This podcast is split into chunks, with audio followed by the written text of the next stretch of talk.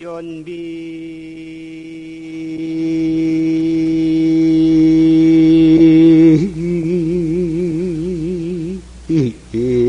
산산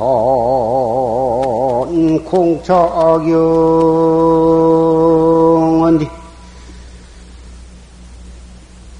고륜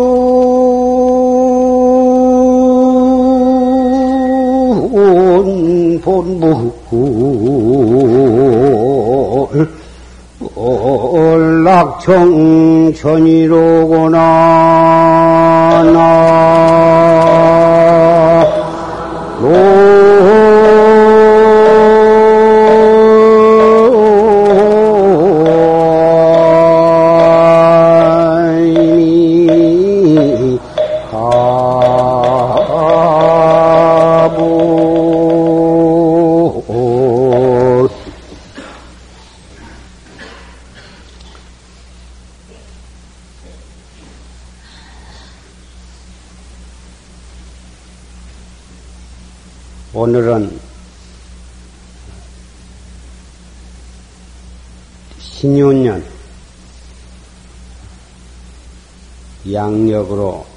1월 4일 첫째 번 일요 법회 날입니다.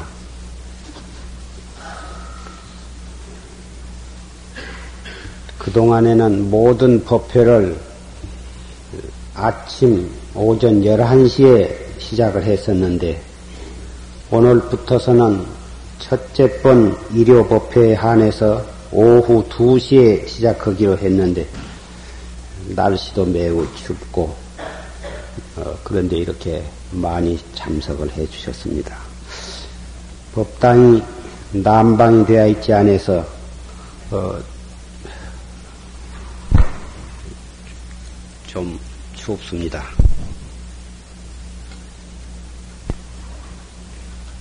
산승이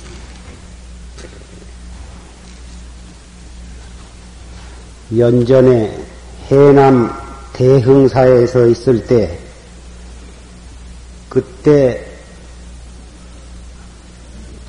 고려대학 학생들, 뭐다 서울대 학생들, 연세대 학생들, 뭐다 대학생들이 뭐다 고등고시 뭐다 준비하기 위해서 대흥사 절에 방을 빌려 가지고 와서 공부하고 있던 학생들이 여러 명 있었습니다. 그 사람들이 그 학생들이 공부를 하는 모습을 지켜보건대 밤잠을 안 자고 공부를 하고 있었습니다. 다 자기 집에서는 부모 밑에서 다 호강하고 그런 학생들인데 그 고시에 합격하기 위해서 그 절에 그 씁쓸한 우거지 된장찌개에다가 그 김치 한 가지 놓고 그렇게 밥을 먹으면서도 반찬이 없단 말을 하지 아니하고 그리고 밤에면 밤을 패서 공부를 하는데 엄동설 안에 이 공부를 하다가 잠이 오면 밖에 나가서 다른 박질도 하고 그 얼음을 깨고 찬물로 세수를 하고 그래가지고 또 들어와서 공부를 하고 또 잠이 오면 또 나가서 찬바람을 쐬고 들어오고 이렇게 무섭게 공부를 하고 있었습니다. 그것을 그 광경을 보고 나는 느낀 바가 있었습니다. 새 속에 아직 그 철이 안 든 어린 학생들이 고시에 합격해서 판검사가 됨으로써 자기의 인생으로서의 출세, 성공이다 이리 생각하고 거의 목숨을 바치다시피 하면서 그렇게 공부하고 있는 그 모습을 보고 부모와 형제와 고향과 청춘을 버리고서 생사 문제를 해결하기 위해서 출가한 승려가 어찌 수행에 한 1분 1초라도 등한히 할 수가 있겠는가? 참선하는 사람이 고시에 합격하기 위해서 공부할 저 학생보다도 더 못해가지고 어디다 쓸 것인가? 부끄러운 생각이 들고 크기에서 참 이 분심이 나고 어, 느낀 바가 있었던 것입니다. 그래 가치 있는 젊은 모두 행자들에게도 저 학생들을 보아라. 저 학생들이 밤잠을 안 자고 공부하려고 애를 쓰는 저 모습을 봐라. 도를 닦는 출가인이 저 학생의 비교해서 저만 못해서 되겠느냐. 이렇게 서로 경책을 하면서 지낸 일이 있습니다. 과거의 도인들은 공부할 때 송곳으로 무릎을 찌르면서 잠을 깨고 밤에는 잠을 자지 아니하려고 무거운 돌덩어리를 짊어지고 하룻밤에 백리 이상의 길을 산으로 오르락 내리락 하면서 정진을 한 스님네도 있었고 밤에 잠시 잘 때에는 목침을 고음과 같이 둥글둥글한 목침을 비고 잤던 것입니다. 물씬 물씬한 목침이나 니모진 목침을 비면 편안하게 몇 시간을 자게 되니까 둥글둥글한 목침을 비면 잠깐 잠이 들어서 조금만 움직여려도 두구르 굴러서 머리가 방바닥에 툭 떨어지면 깜짝 놀래가지고 다시 일어나서 공부하기 위해서 그런 둥글둥글한 목침을 깎아서 비었고 어떤 이는 평생 동안을 목침을 비지 아니하고 자기 팔을 구부려서 팔꿈치를 비고 일생을 지내는 그런 침공 선사와 같은 도인도 있었던 것입니다. 이 법당은 난방 시설이 되어 있지 않아서 밑에서는 찬기가 올라오고 위 공기는 차와서 조금 춥습니다마는 아까 말한 그런 학생들 공부하려고 애쓰는 학생들의 모습을 생각하고 과거의 도인들이 어떻게 수행을 하셨는가를 생각한다면 이 법당 이러한 정도의 추이쯤은 능히 참을 수 있고 오히려 뜨뜻한 난방 이잘 되어 있는 법당에서는 훈훈한 공기 속에서 혼침에 빠질 우려마저 있는 것입니다. 지금 엄동설안의 일선에서 우리 후방 국민들의 무사 안위를 위해서 우리의 생명과 재산과 국토를 지켜주기 위해서 일선 장병들은 여러분들의 아들, 동생들은 이 혹한 속에서 잠도 편히 자지 못하고 먹을 것도 충분하지 못한 속에서 목숨 바쳐서 주야 불철하고 방위에 노력을 하고 있는 것입니다. 법당 난방을 시설을 해놓지 아니하고 그러한 변명으로 이런 말을 하는 것이 아닙니다. 아,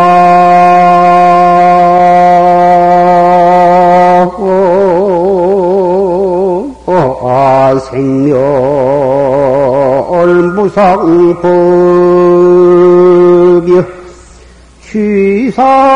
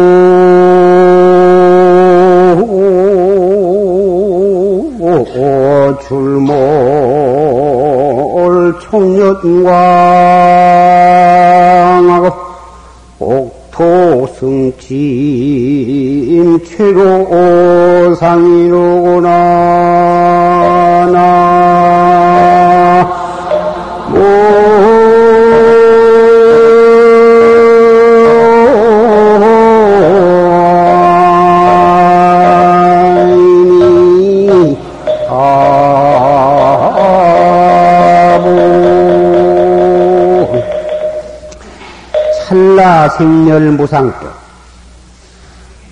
우리의 생사가 있어.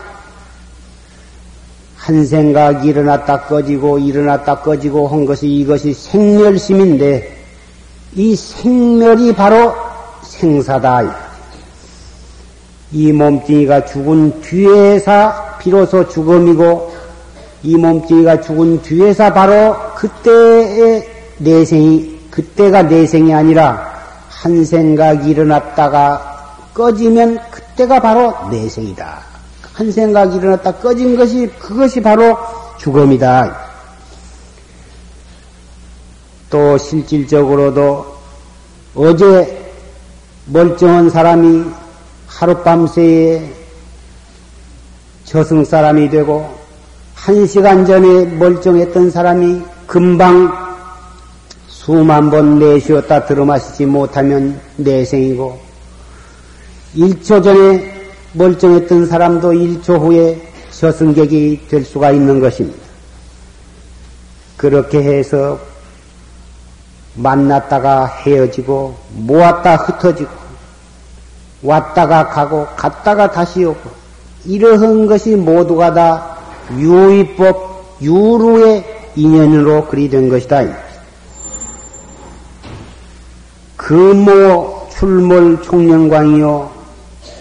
쇠금자 감하고자 금호는 태양을 금호라 하는데 금까마귀라 하는데 금까마귀가 동쪽에서 솟아가지고 서쪽으로 지고 또 그 이튿날 동쪽에서 떠가지고 또 서산으로 지고 이것이 우리의 생명을 재촉하는 것이 된다. 하루 해가 지나가면 하루 우리 죽음을 향해서 다가가는 것이죠. 옥토 승침 최로상이다. 옥토끼는 달을 옥토끼라 하는데 달이 떠가지고 지고 또 떠가지고 지고 그것이 바로 우리의 늙음을 재촉하는 것이다. 인수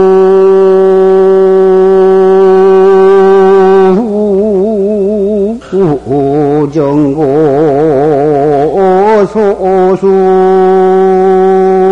소수하고 영용상피 입서친 등이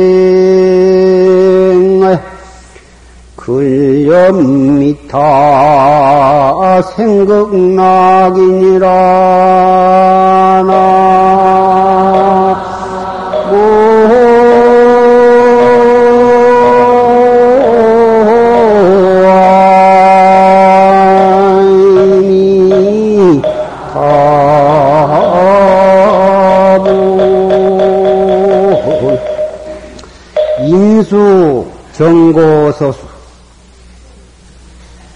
여름에 가물 때 웅댕이에 큰 고기, 작은 고기, 송사리가 더글더글더글더글더글 팔딱팔딱 팔딱팔딱 뛰는데 물은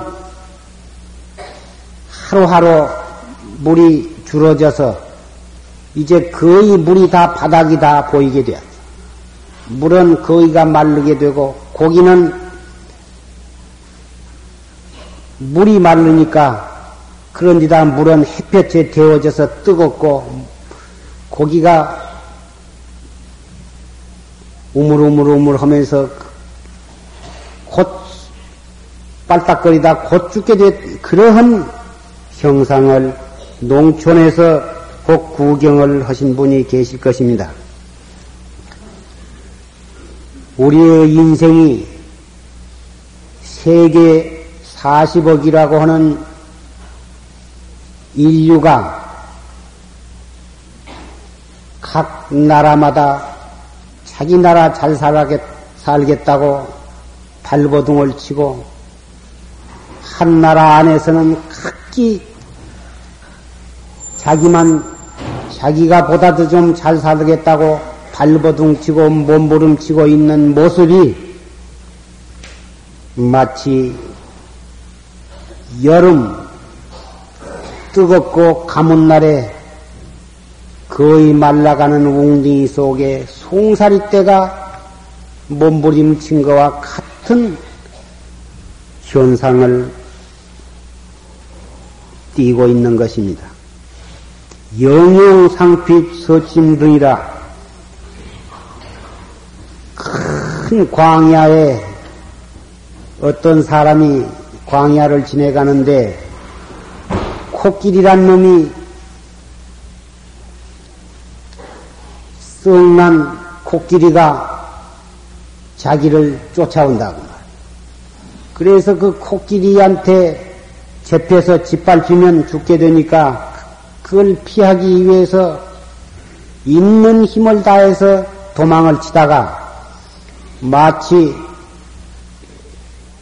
큰 샘을 하나 만났다. 그 샘으로 샘 피난을 피하기 위해서 마치 그 샘 언덕에 등렁굴이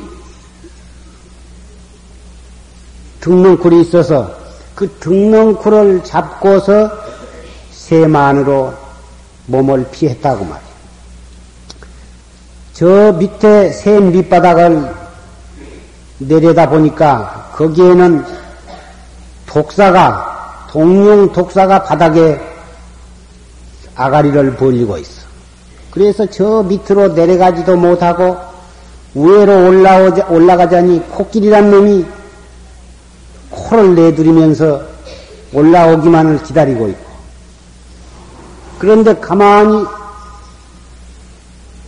고개를 들어보니까 그 등, 등, 언덕에다가 절벽에다가 벌이 집을 딱 지어 놓았는데 그 벌집에서 꿀이 똑똑 떨어진다. 아무리 죽게 되었지만 아, 꿀이 똑똑 이 콧덩어리로 떨어지니까 헐수 없이 그놈을 받아서 쪽쪽 빨아먹는단 말이에요. 그런데 그때 흰쥐, 흰쥐와 검은쥐가 나와가지고 등렁쿨을 번갈아가면서 갈가대. 이 얼마 안 있으면 흰쥐가 한바탕 갈고 조금 있으면 또 검은쥐가 갈고 흰쥐가 갈고 그래서 그 등렁굴 뿌럭지가 똑 떨어지면 샘 밑바닥에 떨어져 가지고 독사의 밥이 되게 되었다.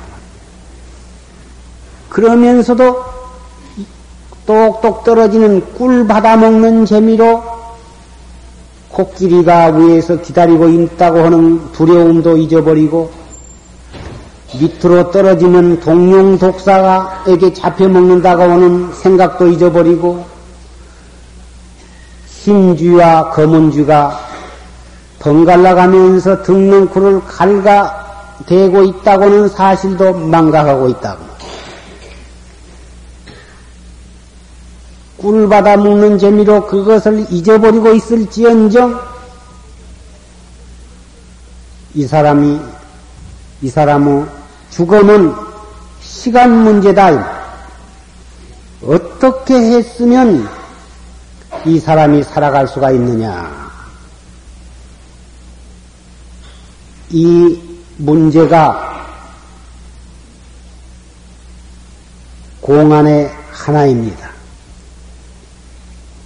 어떻게 있으면 이 꿀을 받아 먹고 있는 등롱굴에 매달려서 꿀을 받아 먹고 있는 이 사람이 살아갈 수가 있겠느냐?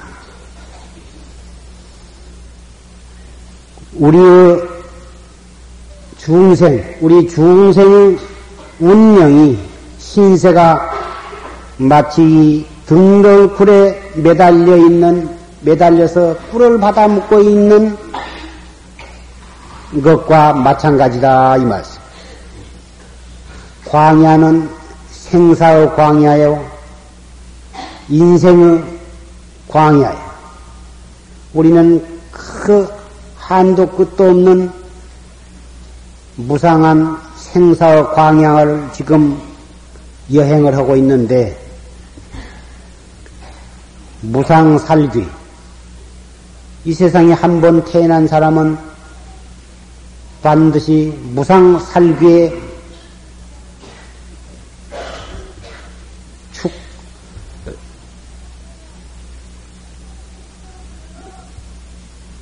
무상살귀로부터 쫓김을 받고 있어요. 그래서 그 코끼리는 무상살귀고, 흰쥐, 검은쥐는 낮과 밤이고, 동룡 독사는 우리가 그리고 그 등렁쿨은 우리의 생명줄이고, 생명, 생명이, 수명이 뚝 끊어지면 죽어서 무간 저승이 기다리고 있다고 말. 똑똑 떨어지는 꿀은 무엇이냐 하면은 인간의 오용락이다 그. 오용락. 재산에 대한 재산,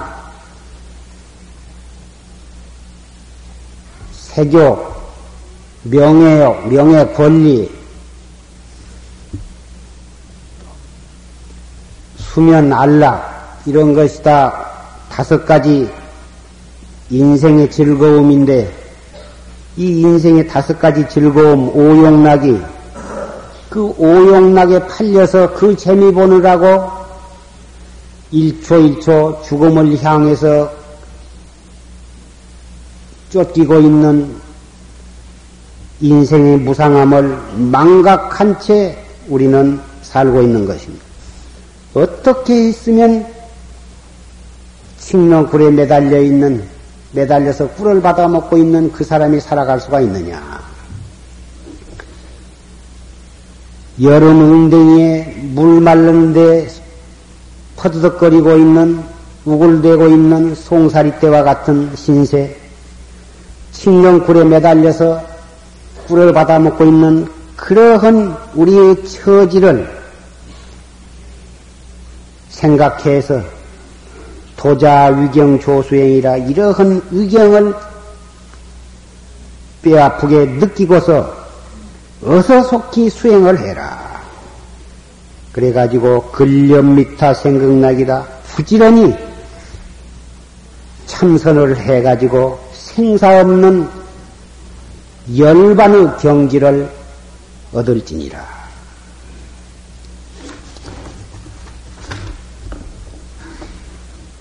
인생이 과거에 무슨 인연으로 이 세상에 태어났는가?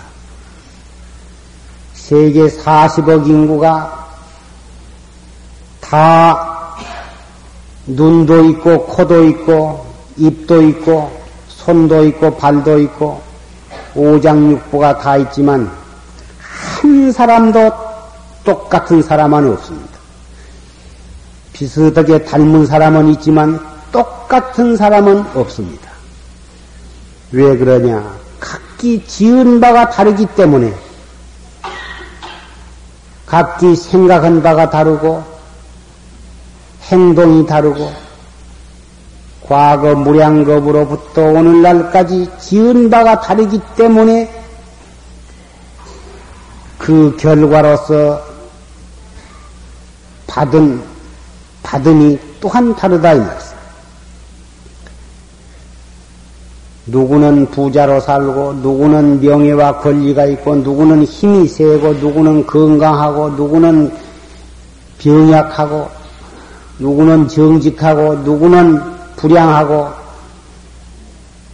천 가지, 만 가지 차가 있지만, 이것이 다 과거에 자기가 그렇게 지어가지고 그렇게 된 것이다.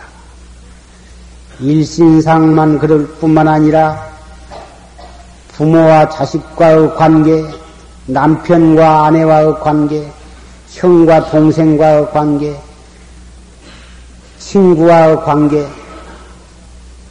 모든 사람과의 관계에 있어서도 또한 과거에 그렇게 지어가지고 금생에 그렇게 받는 것이지, 우연히 아무 이유도 없고 원인도 없이 그러한 관계 가 만나지는 것이 아니다 이 말이죠. 옛날에 정승이 아주 학식도 높고 경륜도 있고 인격도 훌륭하고 한 정승이 한분 있었는데 그분의 부인도 남편 못지않게 어질고 착하고 모든 부덕을 원만히 갖춘 갖추었더라. 아들도 여러 형제 두고 살림도 풍족하고 그러한 아주 행복한 가정을 꾸려나가고 있었는데 하루는 그 부인이 간 곳이 없어졌다. 혹 친정애를 갖는가 이웃을 갖는가 갈 만한 곳을 다 연락을 해서 알아보았지만 아무도 아는 사람이 없어. 하루 이틀, 한 달, 두 달, 석 달이 지내도 아무 소식이 없어. 그래서 그 정승이 정승을 내놓고 그 아내를 찾으러 나섰다. 팔도를 다니면서 아내를 찾으러 다니는데 마치 강원도 지방을 가가지고 어느 산중을 지내다가 보니 자기 아내와 비슷한 사람이 가만히를 이고 어느 영감 뒤를 따라가는 것을 보았다. 쫓아가서 자세히 살펴보니까 틀림없이 자기 아내. 여보, 당신이 아무게 아니요. 예, 기예요. 그런데 왜 어찌 된 일이냐고 물어보니까 아무 이유도 없고 그냥 나가고 싶어서 집을 나왔다. 저 앞에 간 사람은 누구냐고. 새로 만난 영감이라. 근데 그 머리에 이고 가는 것은 무엇이요? 숫가만이요. 당신이 미쳤느냐고 붙들고 낙로를 한데 부인은 별로 울지도 않고 멀쩡해 갖고 섰다고. 저만큼 숫쟁이 영감이 가다가 암만 기달라도 안 오고 안 오니까 지게를 거기다 받쳐놓고 앞 올라가자 싫다. 자식도 보고 싶지 않냐? 안 보고 싶다. 저 숫쟁이 영감이 무엇이 좋아서 나를 싫다 하느냐? 나도 모르겠어. 아, 이래가지고 영감은 울고 불고 해도 할멈은 별로 그렇게 슬퍼한 기색도 없이 자꾸 수쟁이 영감만 따라가려고 한다고 말. 기가 막혀서 강제로 끌고 갈 수도 없고 본인이 싫다는 데야 별 도리가 없어. 그래서 참 그 영감을 영감은 그 수쟁이 영감한테 마누라를 꼼짝없이 뺏기고서 가만히 생각해 보니까 이건 도대체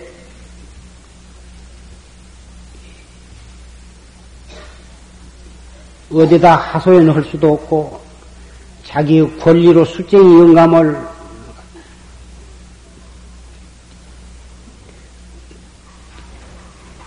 권력으로 눌러서 그 뺏어갈 수도 없는 것이고 그래서 그 길로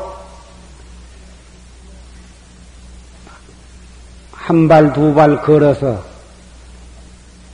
오대산 월정사를 찾아 들어갔어.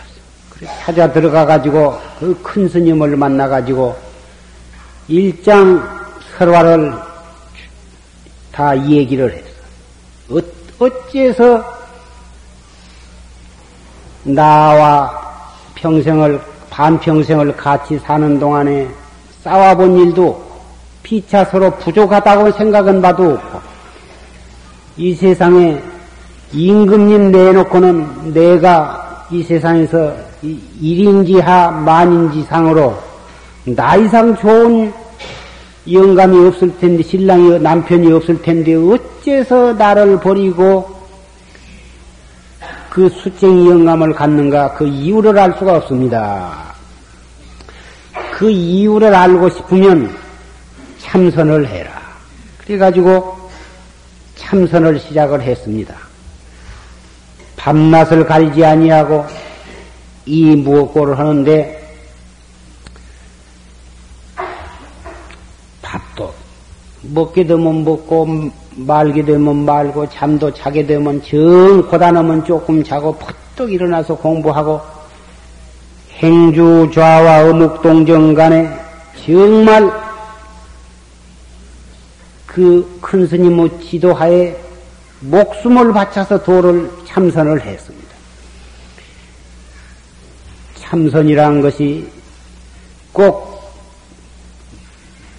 내가 전, 이 마누라와 관계가 어째서 무슨 인연으로 이렇게 되었는가 참선한다고 해서 그것을 알게 되고 그것을 알기 위해서 참선을 해야 하는 것은 아니지만 이 정승 입장에서는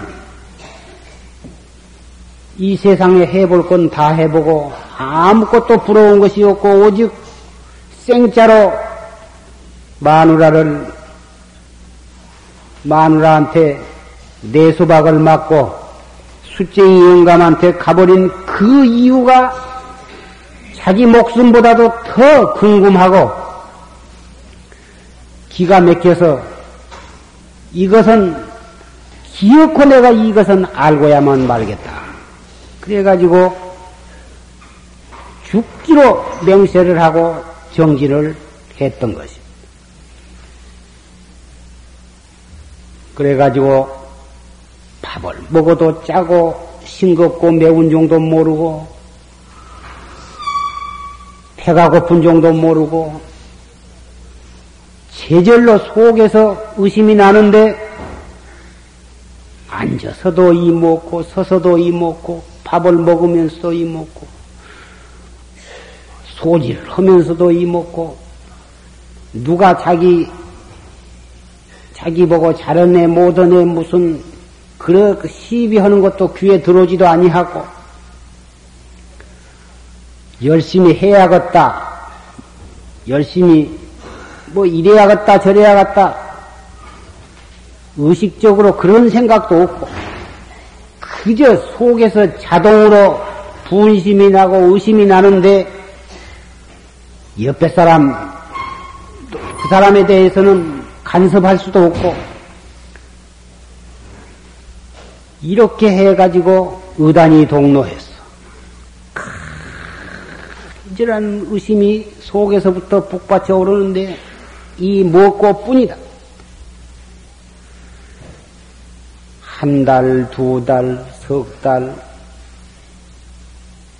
일년 이렇게 하다가 잠도 안 오고, 배고픈 정도 모르고, 이단이 동로해서 척적 성성해가지고 푹 터졌는데, 아, 자기 전생이 환히 다 보인다고 말. 이 말을 듣고서 옳지 참선을 하면 전생을 환히 하는구나. 이렇게만 생각을 하면 아니 됩니다.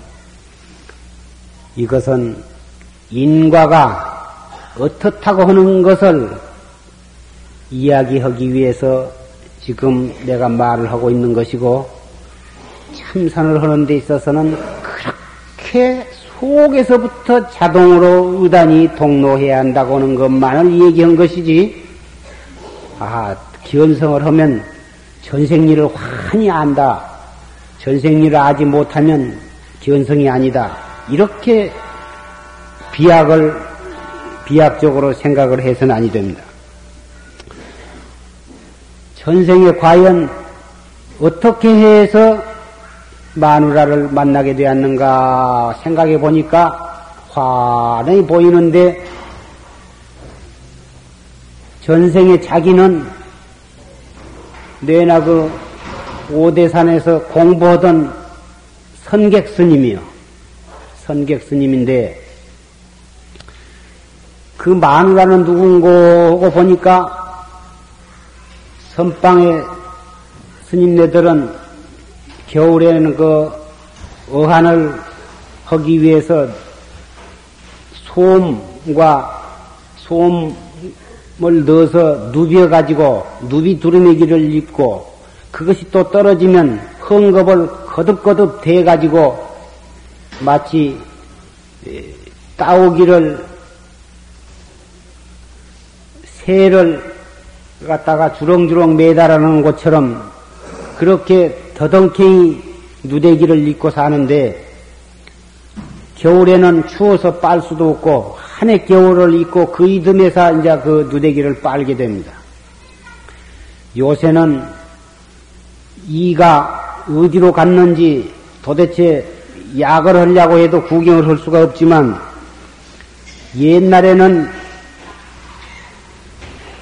이가 아주 자주자주 옷을 갈아입고 그런다 해도 이가 전혀 없을 수가 없고 더군다나 누대기 같은 것을 한 해 겨울을 입고 보면 누대기 안에 이가 뚱실뚱실한 황소만석한 이로부터서 석가래까지 수없이 더글더글 합니다.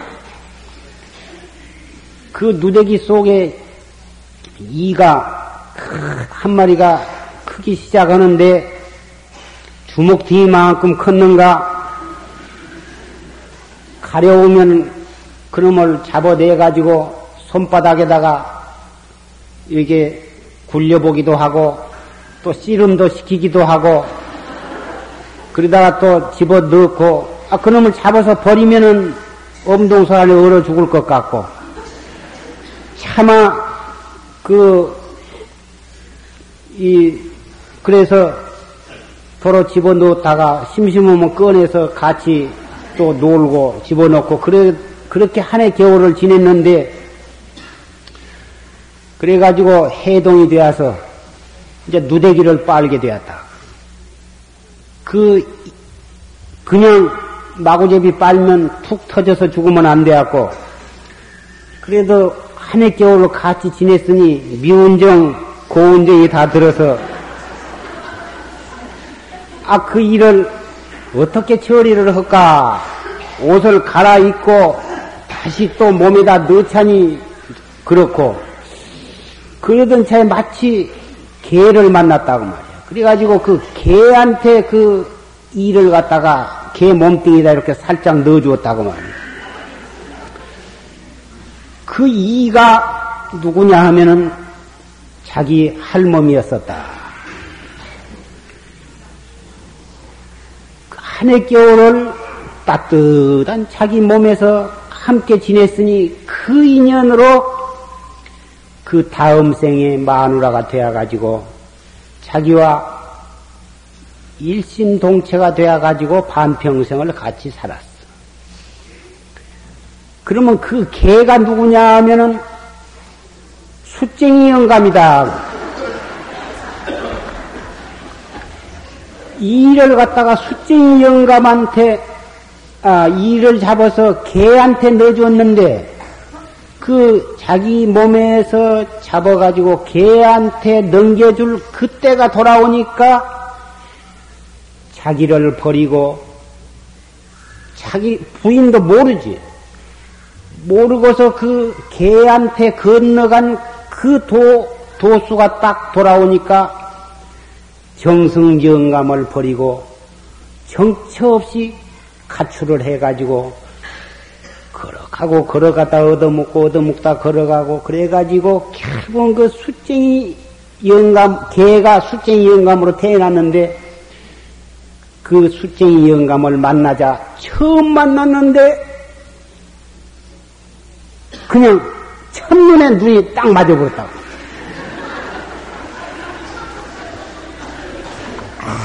아무 이유도 모르고 까닭도 없이 그 숫쟁이 영감을 한눈에 탁 보자마자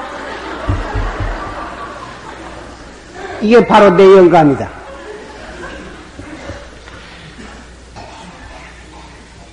숫쟁이 영감 매일 숯을 과서 숯을 갖다가 부어가지고 그놈을 팔아서 30리, 50리를 걸어서 강릉장에 가서 팔고 그놈을 팔아가지고 또 잡곡을 사가지고 들어와서 그, 그놈을 끓여 먹고 사는 호랩이 신세인데 옷도 참 말로 할 수가 없고 숫쟁이 영감이 숫가루로 화장을 하고 사는데 쉬움하며 무엇이 볼 것이 있겠느냐 그 말이야. 볼수록 정떨어지게 생겼겠지만 전생 인연으로 정승 영감 백보다 다 낫다 그 말이야. 그래가지고 숫쟁이 영감이야 정성 부인이 자기를 찾아왔는데 자기가 정성 부인이라고는 안 하지만 벌써 정성 부인이면 밖으로 풍기는 그 귀인의 자태가 차를 하고 자기 여기서 영감님하고 영감님 밥도 해드리고 여기서 같이 살 수 없을까요? 하고 그 말씀을 그런 말씀을 다 하시느냐? 여기서 어떻게 사실 것이냐고. 안 된다고. 아니 상관이 없다고. 여기서 같이 살게만 해 달라고 너무 자기하고 그 부인하고 비교를 해보니 비교가 되지를 않고 도대체 황감하고 죄송해서 아 그러시라고 할 수가 없게 되었어. 그렇지만 호박이 넝쿨째 떨어져서 속으로야 기가 막히게 좋지만 안 된다 해도 뭐 자기가 탁 걷어붙이고 나가서 밥을 하고 그날 저녁에 방은 조그마한 뒷방만은 방 하나 뺏긴데 부인이 몇백 리를 걸어서, 걸어서 와가지고 꾸벅꾸벅 졸다가 쓰러져 자는데 영감어 그 옆에 잘 수도 없고 운무게 가서 혼자 쪼그리고 앉았다가 에이 나도 모르겠다 해서 같이 자기 시작해가지고 결국은 부부간이 되었는데 인간의 인연이라 하는 것이 부부간에 만나는 인연이 반드시 과거에 그러한 인연으로 해서 금생에 만나고 금생에 만났다가 또 헤어지고 헤어졌다 또 만나고 이런 것이. 여러분 가운데는 부부간의 정분이 기가 막히게 좋은 분도 있을 것이고 저, 처음에는 좋다가 중간에 조금 그 냉각기가 있다가 또 나중에 또, 또 다시 또 좋기도 하고 또 중간에 헤어지기도 하고 영화 같은 데 보면 헤어져 헤어졌다 또 다시 만나기도 하고 참 인간의 인연이라 하는 것이 기구한 것인데 그것이 다 우연히 그렇게 된 것이 아니야. 반드시 아까 술쟁이 영감과 같은 그보다도 더 이상한 묘한 그런 인연이 얽히고 설켜서 금생에 이렇게 만나는 것이요. 일생 동안을 잘 살아도 한마당 꿈에 지내지 못하고 일생 동안을 잘 못 산다 하더라도 그것도 또한 한바탕 꿈에 지내지 못한 것이.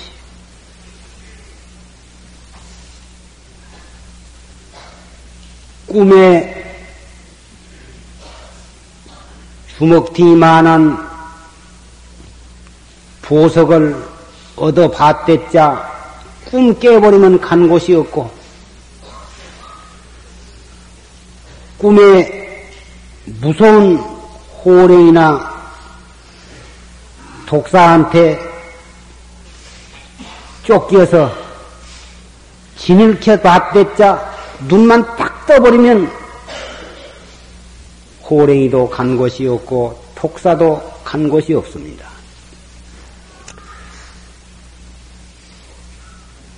참선을 하기 전에는 꿈에 그런 호랭이한테 쫓긴다든지 독사한테 쫓길 때 무섭고 겁이 난 것이 말로 할 수 없는데 아무리 도망가려고 해도 발은 제자리에서만 통통거리고 아무리 고함을 질러도 큰 소리가 나지를 않고 그리해다가 얼마 동안을 그렇게 몸부림을 치다가 겨우 눈을 떠보면 전신이 땀이 젖어갖고 있고 이러한 꿈을 꾸는 수가 있었는데 참선을 한 뒤로는 그런 어려운 그런 무서운 경지를 딱 다치면 금방 탁 화두를 들면서 눈이 뚝 떠져 버린단 말이요. 그래서 그런 무서운 꿈을 잘 꾸지도 않지만 혹 꾸더라도 금방 내가 여기까지 그 하고 탁 정신을 차려버리면 눈이 뚝 떠져버린 그런 경험을 가끔 하게 되는데 우리의 인생살이가 무섭건 괴롭건 기쁘건 행복하건 간에 엄격히 말하면 인생 70이라 해봤자 잠깐 동안 꾸는 봄 꿈에 지내지 못한 것이다. 행복하게 산다 하더라도 눈 떠버리면 허망한 것이고 괴롭다 하더라도 무섭다 하더라도 딱 눈 떠버리면 무엇이 괴롭고 무엇이 무서울 것이 있느냐고 말.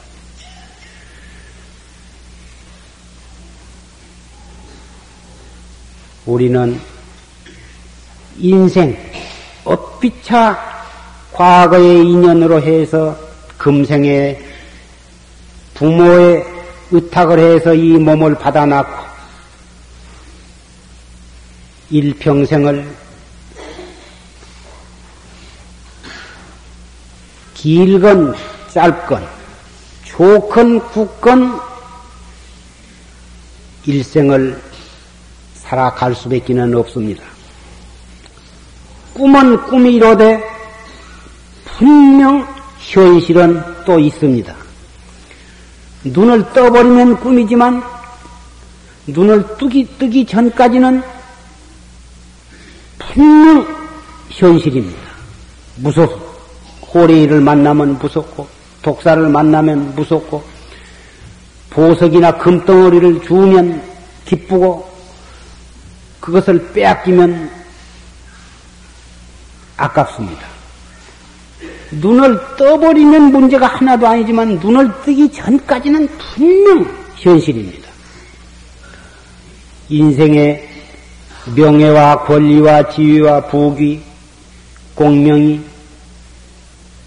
그것이 허망한 것이고 꿈이라 하지만 인생으로서 살아가는 동안에는 피흘라야 피할 수도 없고 없어서도 안 되고 분명히 필요한 것이고 그러한 것입니다. 그래서 꿈과 현실은 분명히 둘이지만 하나입니다. 현실을 내놓고 꿈이 따로 없고 꿈을 내놓고 현실이 따로 없습니다. 그래서 인생은 허망한 것이요, 무상한 것이요, 세상은 무상한 것이요, 허망한 것이다. 다 소용없는 것이다. 다 버려라. 이렇게 말할 수가 없는 것입니다. 현실 속에 있으면서 자기에게 주어진 책임을 충실히 이행하고 최선을 다하면서 그 가운데 그것이 허망한 줄을 알아야지. 허망한 것이니까 다 소용없다. 이런 방향으로 이러한 태도는 올바른 불자의 자세가 아닌 것입니다. 충실하다고 해서 허망한 줄을 모르고 거기에 집착을 하고 거기에 얽매이면 그 사람은 또한 어리석은 사람인 것입니다. 허망한 줄만 알지 그것을 자기에게 주어진 책무를 아빠로서 엄마로서 국민으로서 스승으로서 제자로서 자기의 직책을 충실히 하지 아니한다든지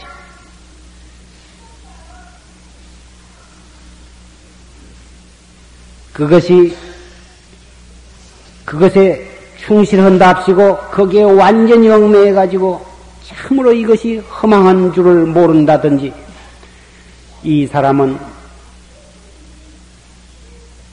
정반대의 입장이지만 두 사람이 다 바른 것이 아닌 것입니다. 분명 허망한 줄 알면서 충실히 다 처리를 해야 하고 충실히 하면서 동시에 허망한 줄을 아는 사람. 이것이 바로 불자로서 바르게 인생을 살아가는 것입니다. 왜 그러냐? 허망한 건 내놓고 진실한 것이 없고 실다운 건 내놓고 허망한 것이 무상한 것이 없기 때문인 것입니다. 왜 그러냐? 삼나만상 두두물물 찬란히 빛나는 해와 달, 별, 그리고 산과 흐르는 물, 꽃과 잎, 모든 동물, 이 우주 법계에 가득 차 있는 온갖 것이 이 두두물물이 이것을 불교의 수로로는 일체법이라 하는데 제법이라고도 하고 일체법이라 하는데 이 삼라만상이 어디에서 나왔느냐? 우리 눈으로 볼 수 있고 귀로 들을 수 있고 손으로 만져볼 수 있고 생각으로 생각해 볼 수 있는 이 모든 것이 이것 자체가 어디서 왔느냐? 진여 불성으로부터 나온 것이다. 우리의 자성으로부터 나온 것이다. 삼라만상 두두 물물을 여의고 우리의 자성은 찾을 길이 없습니다. 번뇌와 망상을 떠나서 우리의 참 마음을 찾을 길은 없습니다. 우리의 번뇌와 망상이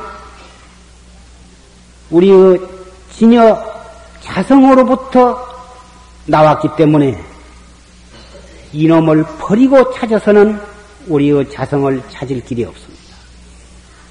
마치 저 출렁거리는 산더미 같은 파다, 바다의 파도, 크고 작은 파도가 물을 떠나서 파도가 따로 있는 것이 아니라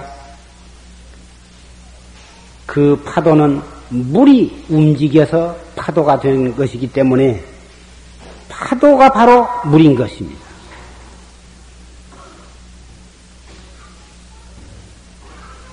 파도를 버리고서 물을 찾는다면 우리는 물을 앞에다 두고 물을 볼 수가 없습니다. 세속의 모든 인간관계, 모든 현상,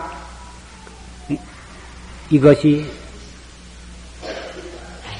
진여 불성으로부터 일어나는 파도요, 진여 불성을 뿌리로 해서 뻗어난 가지요, 잎이요, 꽃이요, 열매인 것입니다.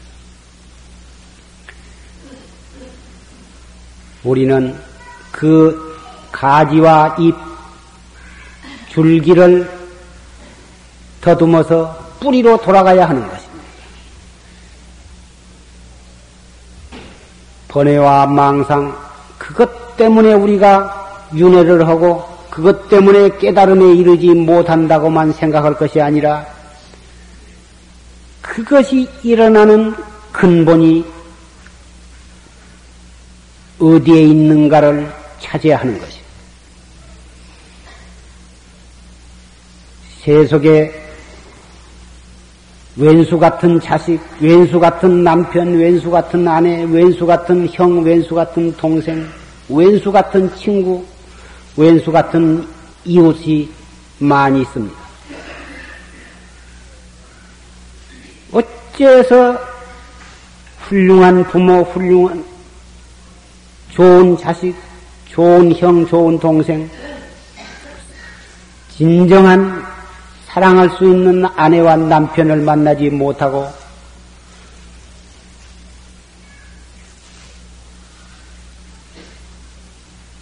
왼수 같은 사람을 만나서 평생을 눈물과 한숨으로 살아야 하는가? 원망과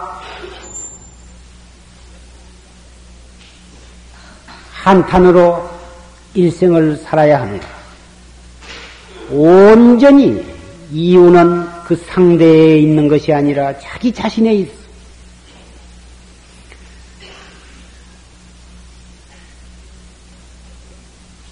한 번 지어놓은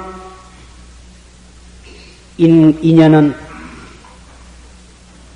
도저히 피할 길이 없는 것입니다. 부처님도 자기가 지어놓은 인과는 면할 길이 없다고 하셨습니다. 그러면 우리는 어떻게 해야 하는가? 참나, 온갖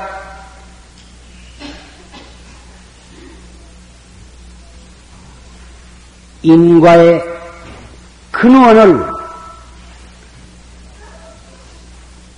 깨달아서 체달을 하면 제절로 모든 일이 해결이 되는 것입니다. 불법은 자기에게 자기가 지어서 받은 인과 윤회 생사 윤회를 피하는 데 있는 것이 아니라 그러한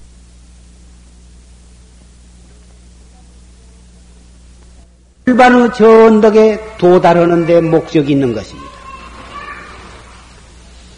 생사를 버리고 열반을 얻는 것이 아니라 생사 속에서 생사 없는 도리를 깨닫는 데 있는 것입니다. 다시 말을 바꾸어서 말하면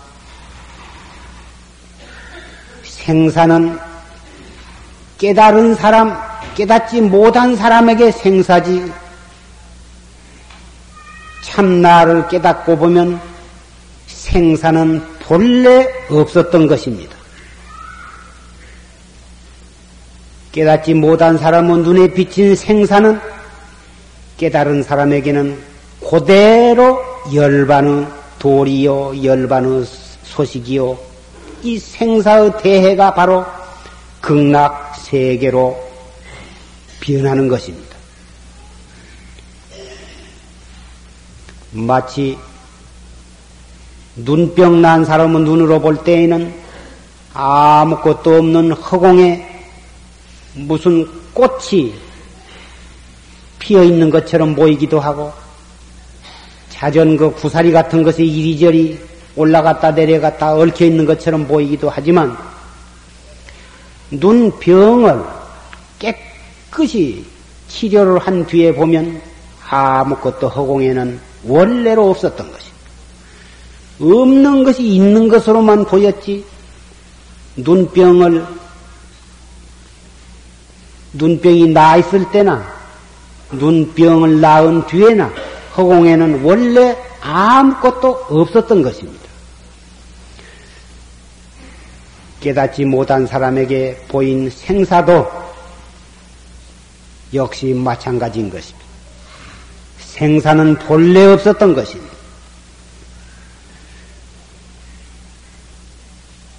생사해탈, 생사해탈 말을 했지만 부처님께서 그런 말씀을 하셨지만 어디까지나 중생의 입장에서 중생의 언어를 빌려서 그러한 표현을 방편으로 쓰신 것에 불과한 것입니다.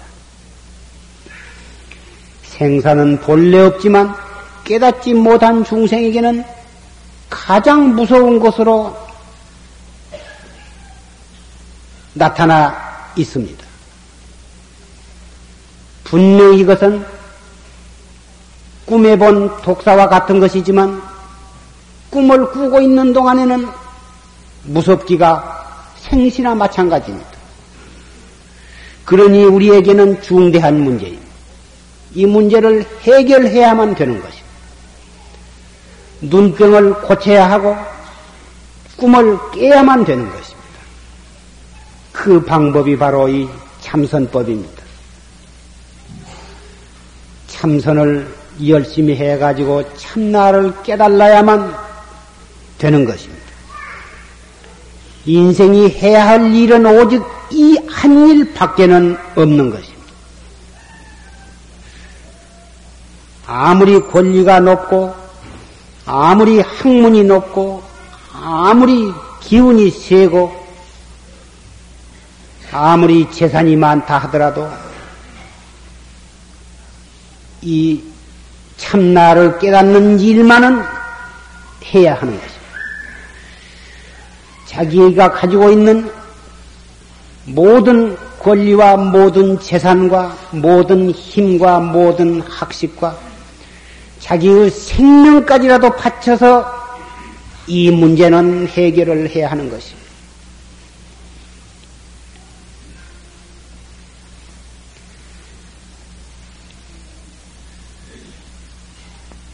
일인지하 만인지상의 정승이라 하더라도 이 문제는 해결을 해야 합니다. 사랑하는 아내, 귀여운 아내, 얌전한 아내,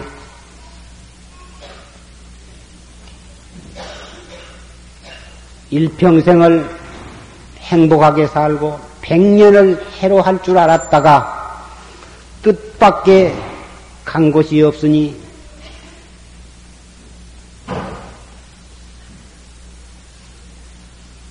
삼천리 강토를 한 손에 움켜쥐고 호령을 하고 했던 정성도 사랑하는 아내가 간 곳이 없어지자 살 맛이 없어지고 정성도 다 팽가치고 그 아내를 찾아 나섰습니다. 거짓과 마찬가지인 숫쟁이 호래비 영감한테 정승의 부인을 빼앗길 줄이야. 꿈엔들 생각했겠습니까? 인생이 가지고 있는 모든 권리도 그와 마찬가지요. 모든 재산도 그와 마찬가지요. 모든 명예도 또한 그와 마찬가지인 것입니다.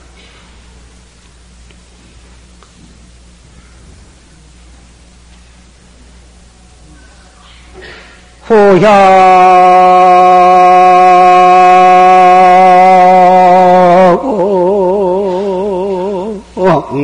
차시 명작이 하라 두성 광금 음, 전도 위로나 나. 호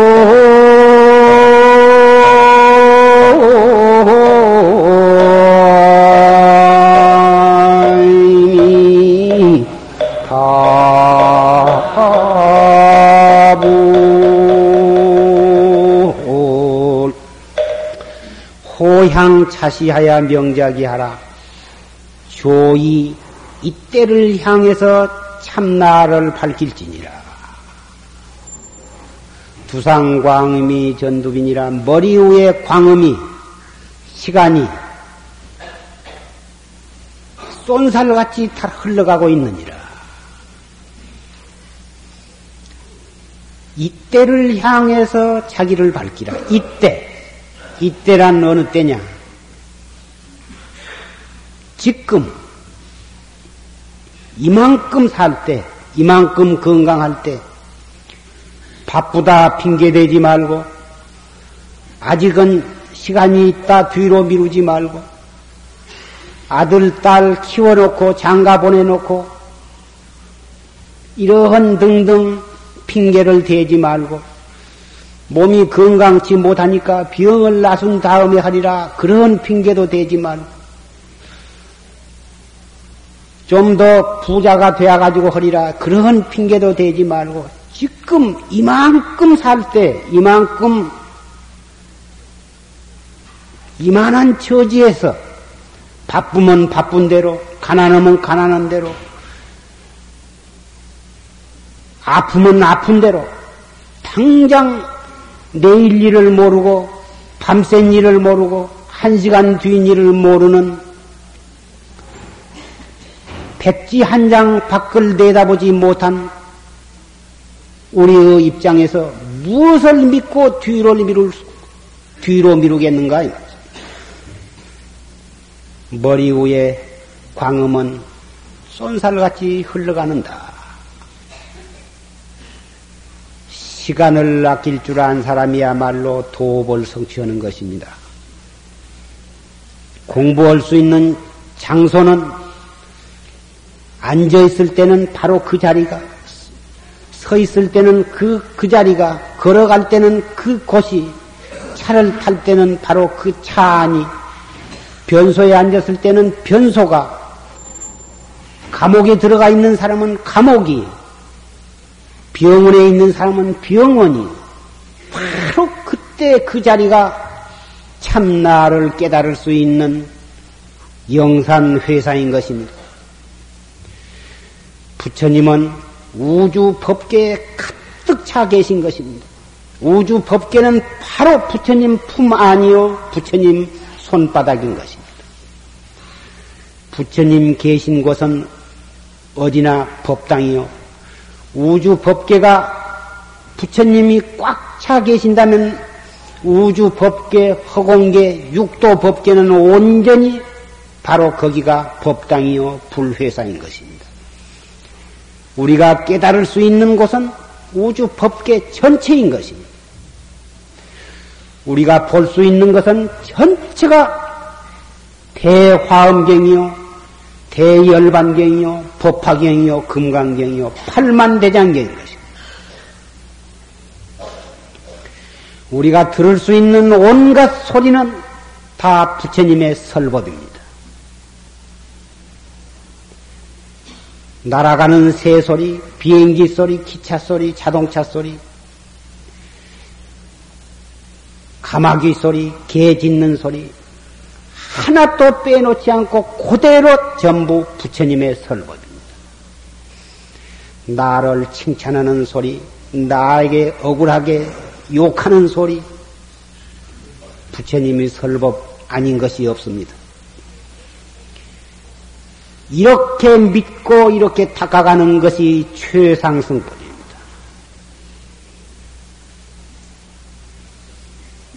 여러분은 최상승법을 믿는 최상승 수행인이요 불제자인 것입니다.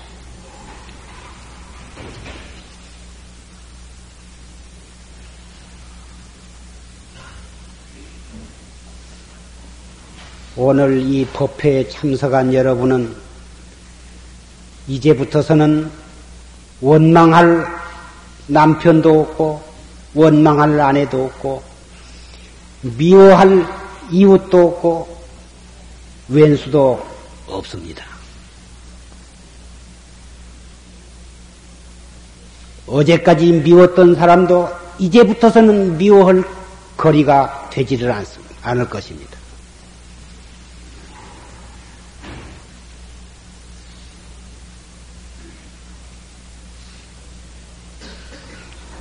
그 사람 앞에는 누구도 부처님인 것입니다.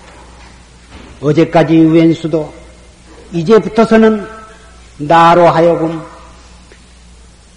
참 나를 깨닫게 해주는 도반이요, 관세음보살이요, 문수보살이요, 부처님인 것입니다. 최상승법의 묘한 진리가 위력이 바로 여기에 있는 것입니다.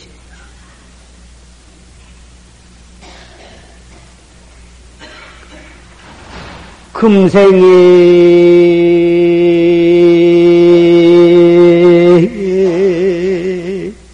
약불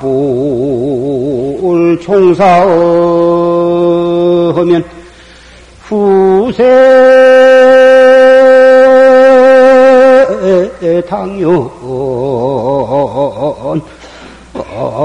한만단 하리라 나무